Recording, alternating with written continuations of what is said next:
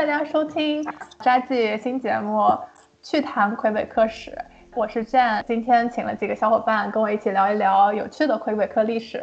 呃，我们请大家做一个自我介绍吧，从我自己开始，我是喜欢历史的理科生 Jane。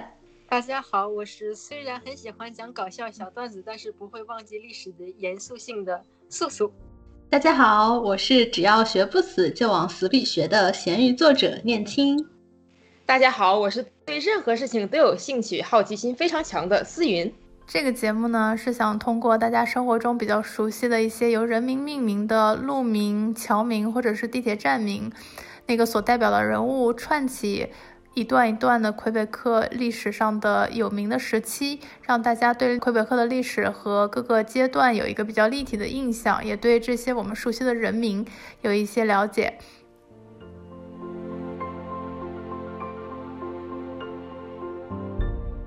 大家好。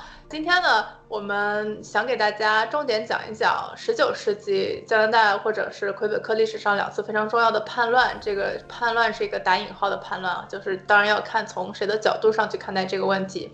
那么第一个呢，就是所谓的爱国者起义，大家知道跟我们每年五月份会庆祝的这个爱国者日是有关系的。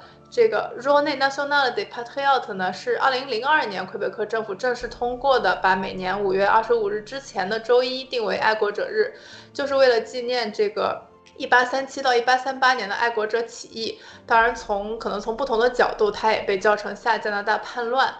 这个非常有意思，因为同一天呢，在加拿大其他省份。而且从联邦的角度来说，这个同样的日子是被作为女王日 （Victoria Day） 来庆祝的，是为了纪念那个 Victoria 女女王，也是为了纪念这个加拿大的君主制。所以可以看出魁北克人在这件事情上的一个态度和一个决心吧。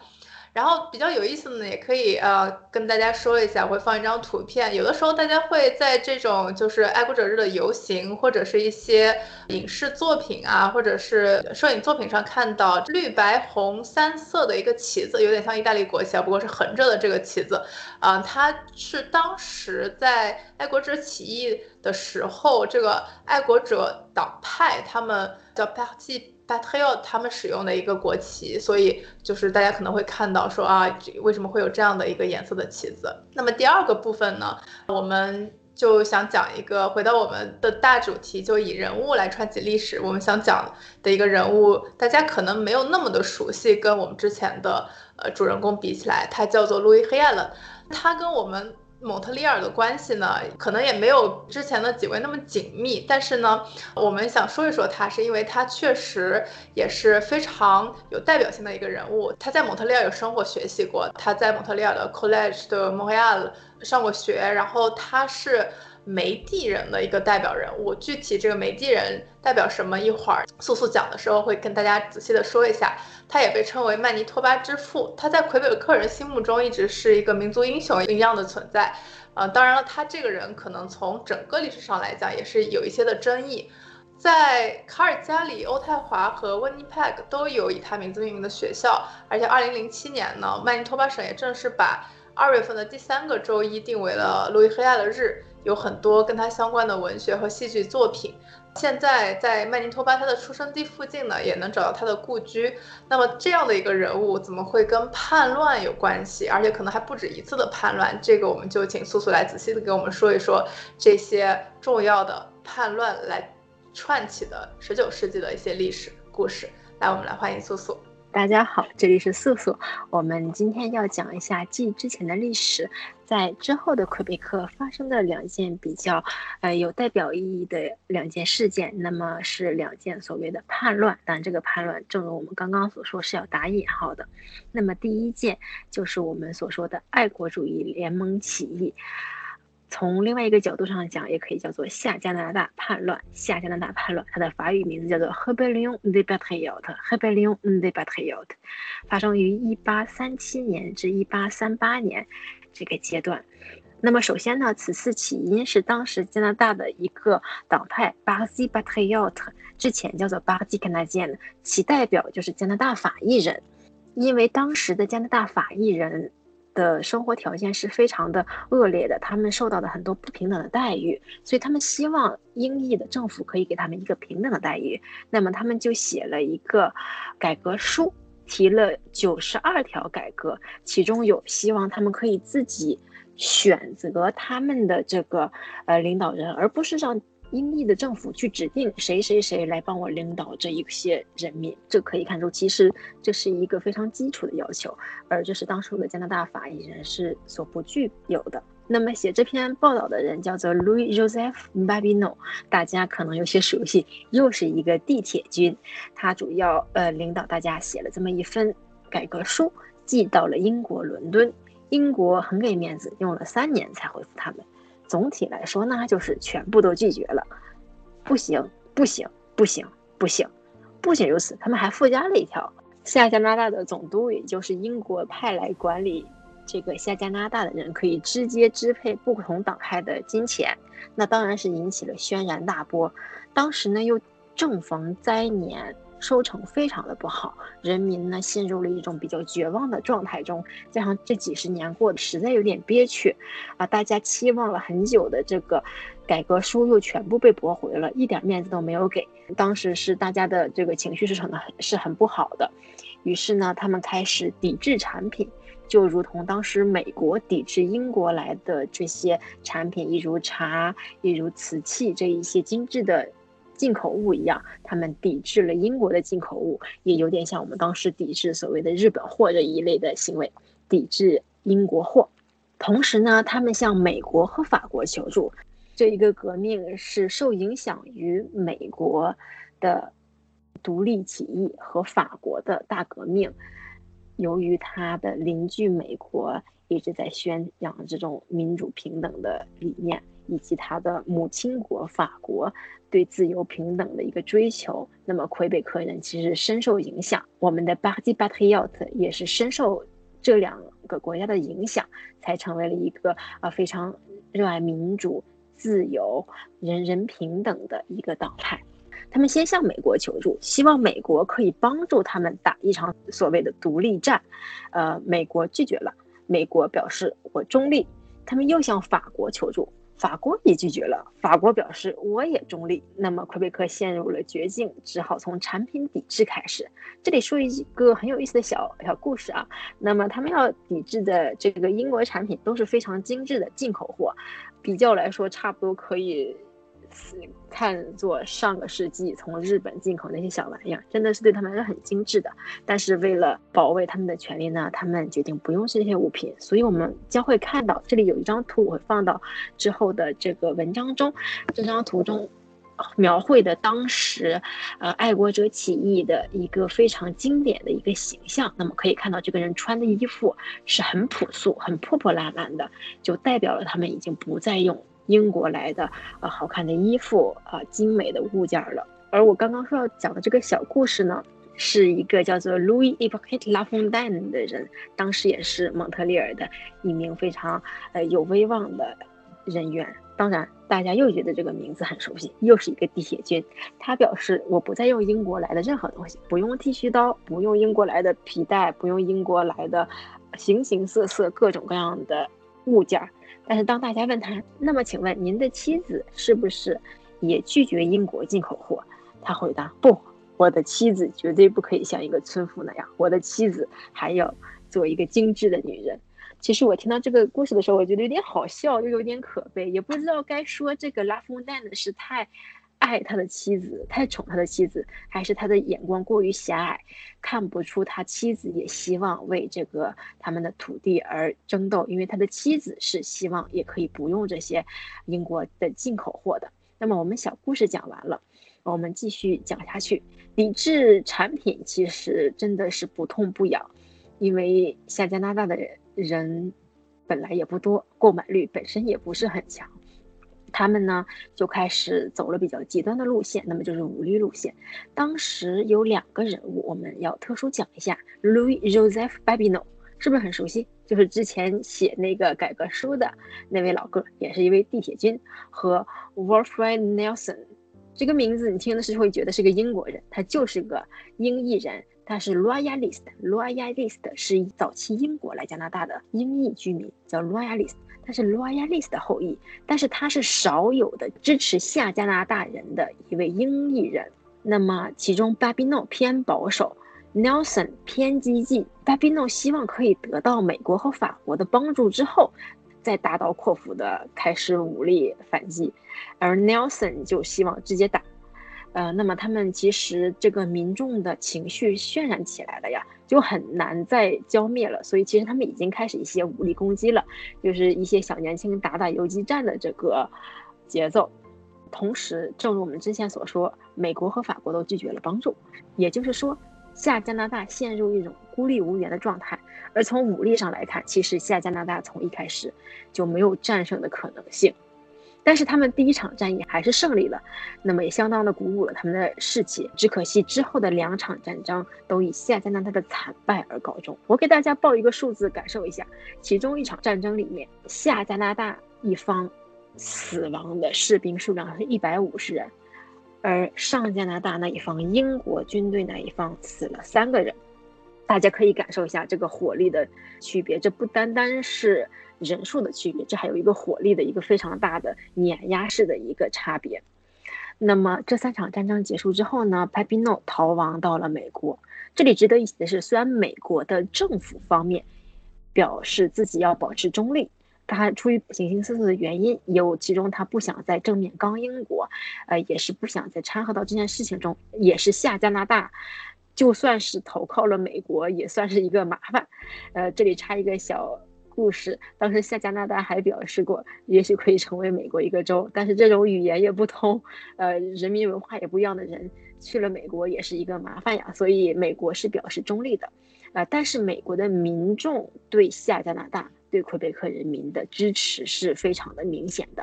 美国的民众也对美国的中立态度表达了很强烈的不满。之后，许许多多反抗者逃到了美国，也得到了美国一定的帮助。帮助他们在美国生存、逃亡，最后他们得以在很多年后重新回到魁北克，啊，帮助治理魁北克，这是真实存在的一件事情。那么 Nelson 则留下继续战斗。二月二十八日，Nelson 单方面宣布魁北克，也就是说下加拿大独立，并为魁北克制定了一个非常超前的政治方针。我给大家读一下他希望的几点：有独立。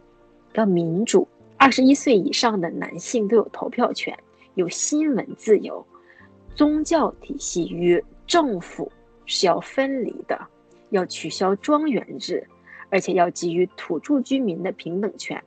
讲真的，这这个。思想在我现在看来，我依旧觉得是魁北克政府所追求的一个政治模式。可以说，Nelson 在一八三八年能提出这一方面，呃的想法也是非常超前的。当然，这取决于他们受了美国和法国的影响。可惜呢，这个政治方针只是昙花一现。一八三八年十一月九日，Nelson 的军队惨败于英国。其实这个结局是从一开始就注定的。加拿大打游击战时开玩笑一样的小军队是没有办法抵抗英国伦敦的军队的，毕竟那是可以和美国正面刚的人呀。那么最后，呃，反叛者中有一百零八个人被判刑，最后有九人被判无罪，五十八名被驱逐，其中判死刑的有十二人。值得一提的是，这一百零八人中。绝大部分都是平民。那么比较有标志性的是，一八三九年二月十五日的早上，五人被处于绞刑，名字我在这里不给大家念了。那么我给大家说一下他们的身份，分别是一名小学校长、一名摘果子的人、一名农民、一位贵族和一个军人。他们也代表了其实反抗者中不同的阶层的人，但是大部分。都只是普通的老百姓而已。所幸的是，他们最后被平反了。加拿大政府也对当时对法裔人的压迫表达了他们的歉意，并且平反了一切被判刑的啊反抗者。而逃到了美国的人最后回到了魁北克，甚至 Nelson 在十几年后还成为了蒙特利尔市长。那么他们也得以继续建设他们曾经深爱过的这个城市吧。而这一场下加拿大叛乱也引起了英国政府的一个极大的重视。那么他呢，就派了一个在历史上臭名昭著的人，我在这里不告诉大家是谁。这个臭名昭著的人来调查下加拿大的情况，试图找出为什么法医人要起义这个答案。而他写了一个臭名昭著的报告，至今因为他的历史地位不得不写在加拿大史书里，但又因为他的内容的争议性，让大家看见他时候都觉得十分的尴尬。其中非常有名的一句，他说：“加拿大法裔人是没有文化也没有价值观的一波人。”而这一份报告也引起了加拿大法裔人在文化上的一场革命。从而促进了这个加拿大法裔人的个民族意识的一个崛起。那么感兴趣的大家可以继续听下一期节目，思思将会给大家讲之后又发生了什么。之后的故事，呃，相比我们今天的沉重就要有趣多了。那么我们这一个故事就讲完了。其实，在这个故事里，嗯，素素本人是觉得十分感慨的。虽然这一个革命看起来不痛不痒，规模也很小，死去的人也。没有很多，但是他们还是代表了魁北克历史上的一个反抗。那我在这里先给大家推荐两本书，基于这个故事。呃，《Les Enfants de la Rébellion》是 susan julien 写的，非常通俗易懂、非常好读的一本书。呃，如果大家是初学法语者，想读一本呃比较。有意思的课外读物可以选择这本书，我个人读起来是觉得非常的呃容易读下去，而且是非常有意思的。它描绘了在爱国者革命中一位年轻姑娘和她的家人的生活，以及她后来遇到的一位反抗者的故事。呃，当然少不了一个。很暖心的小爱情故事，以及对当时从一个年轻姑娘的视觉是怎么看待这段往事。如果大家感兴趣的话，可以去读一下。那么第二本书呢，是我们刚刚提到于二月十五日早上被处以绞刑的五个人中，其中那一位贵族 s h a v a l i de l o r m i 他留下的绝笔信，他的文笔非常好，读起来。很让人感动啊！他写下的信也让人能回到那一刻，他将要接受命运的判决前的一晚上，他的心里对革命的这个期望，以及对这个死去的悲伤，还有对他将要失去父亲的两个孩子的一种很悲伤的怜悯。是非常非常感人的一本书，但是这一本书的难度要大一点。如果你是一个法语水平相对呃可以支撑你读一一些更复杂的文学作品，你又非常喜欢法国文学，我非常建议你们读这本书。呃，我也会将这本书的信息贴到文章中，真的文笔非常好，读起来非常非常的感动，推荐给大家。那么上一个革命说完了，我们再说下一个革命。时间线来到很多年后，红河叛乱和西北叛乱的两个故事。而我们这个故事中的主角呢是 Louis Riel。我们先给大家科普一下梅地人是什么人。那么刚刚我们说到的梅地人，梅地人其实是土著居民。和英裔或者法裔人的后代，一开始呢是英裔和法裔男性，为了做生意方便，来到了土著居民生活的地方。他们自然而然会娶一些土著居民女性，因为爱情呀，或者是为了更好的互相交易啊，会娶一些土著居民女性。那么生下的孩子就是梅地人。但是随着时间，梅地人他已经形成了他们的文化，有他们自己的语言以及他们自己的生活方式。在这之前，加拿大的西北是被两个公司所管理的。那么这两个公司呢，分别是 La b a i s o n 是主要是英裔人，和 La Compagnie du Nord-Ouest 主要是法裔人的。那么由此呢，就产生了两股梅地人。美地法裔人、美地英裔人，或者英裔美地人、法裔梅地人都可以。一一派是土著居民和法裔，一派是土著居民和英裔，他们有不同的语言。那我们今天主要说的是美地法裔人，或者是法裔美地人。那么他们是土著居民和法裔人的后代，他们有自己的生活方式，他们以猎杀野牛为生，他们是半游牧民族，也有自己的语言。他们主要生活在加拿大西北地区，现在的马尼托巴省，而马尼托巴省也是路易黑耶我们今天的主角所争取来的一个省。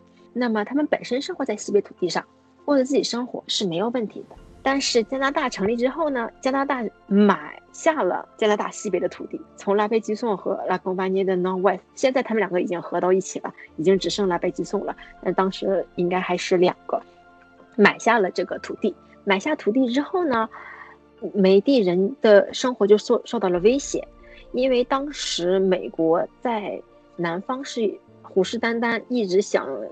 侵略加拿大，所以加拿大不敢和美国人硬刚。他们想法是往西北方向迁移，不要往南迁移了，就往西北方向去，就在这里生活就好了。那么就代表说，加拿大人是要占领美帝人的生活地区的，特别是加拿大英裔人要往他们那块走。那么美帝人呢，就感受到了威胁。这个时候呢，Louis Riel 带领大家反抗。他成立了一个临时政府，表达了他们的不满。最后呢，他们成功的争取了加拿大第五个省马尼多巴。第五个省马尼多巴，呃，科普一下，当时加拿大已有的四个省。呃，我们时间现在是在加拿大建国之后，是在一八六九年，加拿大买下的土地。那么我们现在是一八六九年，当时的。加拿大是四个省：Quebec（ 魁北克）、Ontario（ 安大略）、Nouveau-Brunswick（ Nouvelle-Écosse）。听名字就知道哪一个种族住在哪里。这个时候，马尼多巴成为了第五个省，那它是处于偏加拿大中部的这个地方。如果大家不太了解的话，但是马尼多巴成为加拿大的省了，加拿大英裔人就要过去住呀。呃，这个时候，路易黑夜了逃到了美国，因为其实他帮助美地人争夺土地这个举动是不符合加拿大法律的，是违法的。那么他逃到了美国，美地法裔人生活土地处境并不好，因为英裔人来到了马尼多巴，他们不能和英裔人生活在一起，因为生活模式是不一样的，他们就被迫西迁啊，以捕杀野牛为生，他们就来到了我们现在的 Saskatchewan 省。他们来到 Saskatchewan 之后呢？就在这里定居了，呃，以半游牧民族的方式捕杀野牛为生。Saskatchewan 就是在马尼多巴旁边，在西边一点点。但是好景不长，一八八零年，野牛灭绝了。那为什么野牛会灭绝呢？他们为什么会遭到如此大的大规模的捕杀呢？哦，感谢念谦的这个问题。这个问题其实回答起来有些复杂。呃，首先为什么捕杀？我们的梅地人是以食野牛为主要的一个蛋白质来源的。那么，首先他们要吃很多野牛。第二呢，其实他们之间也。诞生了一些恶性的竞争，就是以捕杀野牛来表达自己的强壮和自己的威严。他们甚至还会整一些什么杀野牛比赛啊，大量的杀野牛，也不光光是为了吃。呃，所以这一系列的竞争啊，杀野牛啊，杀野牛活动啊，杀野牛庆典呀，就导致了野牛的灭绝。呃，但是从另外一种方向来讲的话呢，一个动物灭绝的时候，你是不会察觉它灭绝了，等它开始灭绝。已经很晚了。那么当时的美帝人就是以发现野牛开始少了之后，其实这个时候也就晚了。这里还想多说一句，就是我不希望大家因为这件事情去责怪美帝人，因为就是那个时代灭绝的动物真的很多，不只是野牛。呃，这也是为了我们现在保护动物的重要性吧。好，我们把这个括号关上。那么野牛灭绝了，要注意的是，野牛现在没有完全灭绝。它是属于一个快要灭绝，但是经过这些年的努力又稍微活过来了一个的动物，它没有完全灭绝。而那个时候完全灭绝的动物其实是很多的，呃，幸好野牛还留了几个后代下来。那么野牛开始灭绝了，找不着野牛了，没有食物了，他们就只好回到马尼多巴，因为这当时是路易黑亚来为他们竞争。到的土地，他们回到马尼多巴之后呢，正好当时因为加拿大的一系列政策，马尼多巴的英英裔定居者也对这个土地持有权的问题有一定的不满，于是呢，两拨人联合起来举行了会议，向加拿大政府表示了不满，然后被加拿大政府无视了。他们于一八八四年又一次签订了一个请愿，希望加拿大政府能正视他们的要求，给他们一个土地的持有权。呃，又被加拿大政府无视了。这个时候呢，他们请回了路易黑亚了，注意是两方一起请回的。之后就来到了我们有名的西北叛乱。那么路易黑亚了，他成立了临时政府，并且正式与宗教决裂。他的这个手法是相对要极端一些的。他于三月十八日攻下了巴道士一个城市的教堂。但是，正如我们之前讲过的那一场反抗一样，其实土著居民也好，魁北克人也好。在英国的火力面前，依旧是没有任何反抗余地的。他们很快就一败涂地。加拿大政府是于五月十二日重新夺回了被路易黑亚了啊占领的这个小土地。路易黑亚了被处以绞刑。他曾经上诉过，以他的精神状况来上诉，因为他本身精神状况不是特别好，特别是他当初逃亡之后，但是。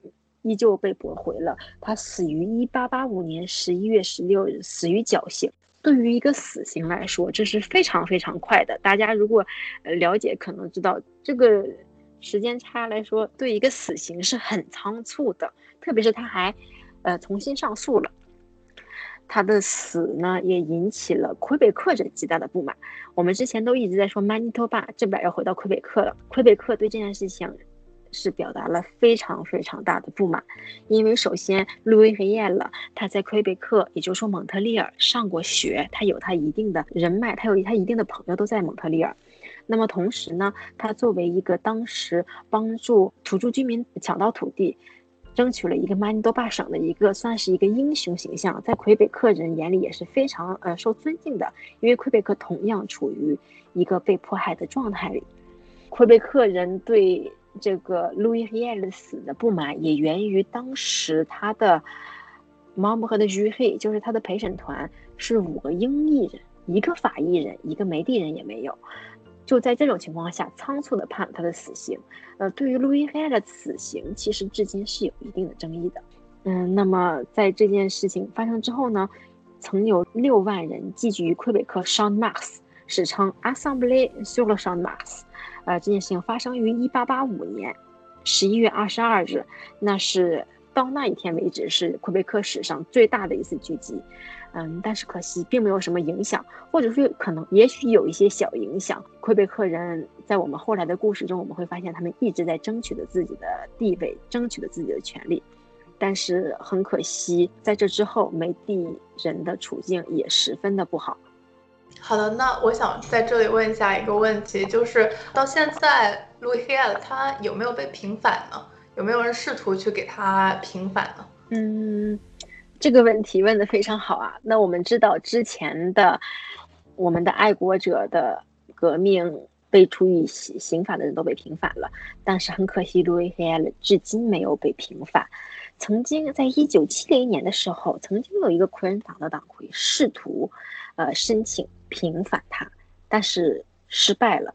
至今，路易黑暗了依旧是有罪的，而他的罪是 out 他一种就是重叛国罪，他被处以绞刑，以 out 他一种罪处以绞刑。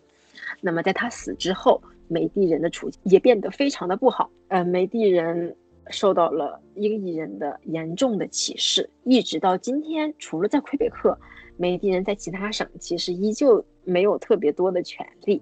很多人猜测，如果当时对路易黑尔的绞刑不那么仓促，会不会加拿大和美地人的关系至今会有很大的不同？也许美地人不用受那么多歧视，而加拿大和美地人的关系也不用在日后想修复起来这么复杂。那么路易黑尔的故事就到此为止了。他是我们历史上其实一个民族英雄的形象。但是他是一个极受争议的人，在史书里，他依旧是重叛国的一个人，一个叛国贼；而在很多人眼里，他是一个英雄。在魁北克眼里，他是有一个非常崇高英雄地位的。因为正如我之前所说，魁北克人曾经在某一段时间里是实实在在的被迫害过的，他们可以更感同身受的感受到梅地人的处境多么的艰难，有多么的心酸，所以他们希望梅地人。可以有和他们一样的权利。其实我经常想，这是不是之后魁北克在对待外来人特别友好的一个情况下？因为他们很清楚，作为一个无法融入一个国家的民族，呃，需要付出多大的努力，所以他们一直在努力融入一切民族。某种程度上想，也算是一件幸事吧。但值得庆幸的是，魁北克是足够强大的。在之后的节目里，大家可以听到，呃，关于魁北克是如何找到自己的归属感，如何一步步走向强大。魁北克的强大让他可以很硬气的为一百零八位判刑的平民全部平反，但路易黑埃尔至今没有平反。其实我个人猜测，不乏因为马尼多巴再怎么闹，都不可能掀起一丝水花，所以哪怕路易黑埃尔唯一一次的平反提出也是魁北克人提出的，只可惜没有没有生效。那么在马尼多巴人心中呢，他也是一个民族英雄地位，正如刚刚呃我们讲过。有关于他的节日，有关于有以他命命名的小学，那么也有关于他的一个奖项，是给曼尼多巴法裔的一些有重大成就人的奖项，叫佩路易黑耶了。好，那我们今天的故事到这里了，呃，不知道大家有没有其他问题？呃，其实我想问一下，就是。一直听下来的感觉，就是在接管了加拿大之后，英国政府就一直很强势，然后当地的法裔居民就活得比较憋屈。我我想问一下，这个是不是和当时英法的国力有关呢？啊，念青这个问题非常有意思啊！如果我没有理解错的话，你是问我说，当时，呃，加拿大可以。相对迫害我们的法裔人，是不是因为当时在英法战争中，法国已经逐渐败落了？那么回答是不是？没有关系。首先，第一点呢是这个，我们不去介入太多欧洲历史，但是大体说一下，如果我们还记得这段历史是什么时期的话，那么我们可以知道，当时整个欧洲还陷在拿破仑的阴影中，没有完全恢复，他们整体的这个思想还是。拒绝法国再出一个拿破仑，所以其实当时法国是不弱的。那么英法之间的关系就像一团毛线，你永远理不清他们什么时候好，什么时候不好。就像我们之后在几十年后，在我们后期的红河反叛中的这个，当时同时期的法国的君主是应该是路易菲利普一世，那么他还是在英国接受教育长大，后来呢他。治理法国又得到了英国许多帮助，所以英法的关系啊，我们不要去多说。但是无论如何呢，这个时候的法国还没有明显的落后。虽然我们现在看来，应该是从这个时候就开始，法国逐渐落后于兴起工业革命的英国，但是当时这个时期并没有明显的感觉啊，所以英国不会说是因为法国弱了就开始猛的恶心法国。那么第二点呢，就是，嗯，首先。魁北克人已经不是法国人了，法国人也表示过他中立。既然殖民地给了英国，法国就不会再去管这个殖民地的人，那么，呃，也就没有说是为了恶心法国去欺负这个，呃，魁北克人，或者为了报复法国去是欺负魁北克人这么一说。而且同时呢，呃，其实从某种情况上来讲，法国虽然表示了中立，但它的存在还是给了一定威慑力的。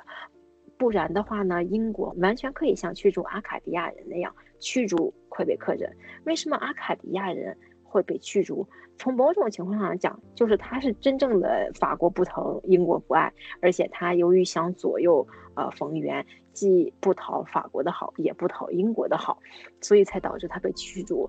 嗯，如果是魁北克被驱逐，法国是应该是不会坐视不理的，而且英国也不会去做这件事情，把整个魁北克人的驱逐没有意义，而且很打法国人的脸。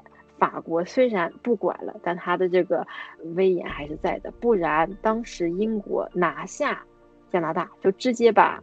魁北克人给赶走了，他就是不敢，他怕惹怒法国，再打一场北美战争就完了。那么同时呢，两个国家其实对加拿大这一块儿，一年有六个月下雪的不毛之地，其实都是比较放养的。就是他们两个国家打仗能在半个小时就把加拿大给赢下来，也是因为不想打了，不是很重视这块国土。如果是全是黄金的某一块国土，那是八成是打不下来的。所以，如果真的把法国打急惹急了，再打一场，法国也不一定真的就是会输，因为欧洲的形势嘛，说不定。那么第三点呢，就是英国真的迫害魁北克嘛？肯定魁北克人是不平等的，是被呃压迫的，是被相对被迫害的。但是相较像是其他殖民地，例如我们熟悉的已经熟悉的阿卡迪亚人，或者是亚洲、非洲的某些殖民地，其实英裔人对魁北克人已经相对比较温和了。就在这次下加拿大反抗之后呢，英国政府不仅没有立刻打压这个魁北克，虽然他也实行了一定的压迫，但是并没有就是压榨，并没有往死里整，他还派了我们所说那个调查员去调查了一番，然后之后的故事就非常有趣了。所以魁北克作为一个相对比较强大的一个群体，其实也并没有说是完完全全被英国欺负到死。呃，当然也是这种不上不下的位置让他有点难受啊！你要不像阿卡迪亚那样直接欺负死，要不你干脆独立出去吧。但他偏偏又不上不下，属于又有能力跟英国抗争，又总被压迫，这个就让他十分难受，总想独立。最后，我非常想再加一句，就是我们的魁北克，可能我们大家意识不太到，但是我们在第一期就说过了，它是一块好地，它真的是一块好地，它的土地也好。的森林也好，它的水源也好，甚至它的港口也好，你从任何一个角度来讲，它简直是加拿大这块土地上最好的一块之一了。甚至甚至，我个人觉得是最好的。你想，它有五大湖，北面有那么茂盛的森林，然后又它是港口，是必经之地。你欧洲想来这边船，一定是要走过这个港的。当然，现在有从亚洲来的船的，另外一边那不一样。但是当时是这个港口也是非常占便宜的，这块地是一个好地，所以魁北克是相对要强大的。你如果像是阿卡迪亚那块不毛之地，啊，或者是你像 Manitoba，我们今天讲到的 Manitoba、Saskatchewan 的那两块一马平川大平原重点地，都觉得有点呃留不住人的那种城市，就是其实英国人是真的不管，因为也掀不起什么水花。魁北克它是有一定的能力，它又有法国一定性的撑腰，但偏偏它又没有足够强大到直接独立出去。虽然他后来这么干了，所以他才会其中非常的难受一段时间。但是好在现在魁北克也算终于是这个怎么说，守得云开见月明了吧？那么下一期开始呢，思云就会再去讲之后的历史。嗯，了解了这段历史之后，你就会发现魁北克真的是一个十分有意思的神了。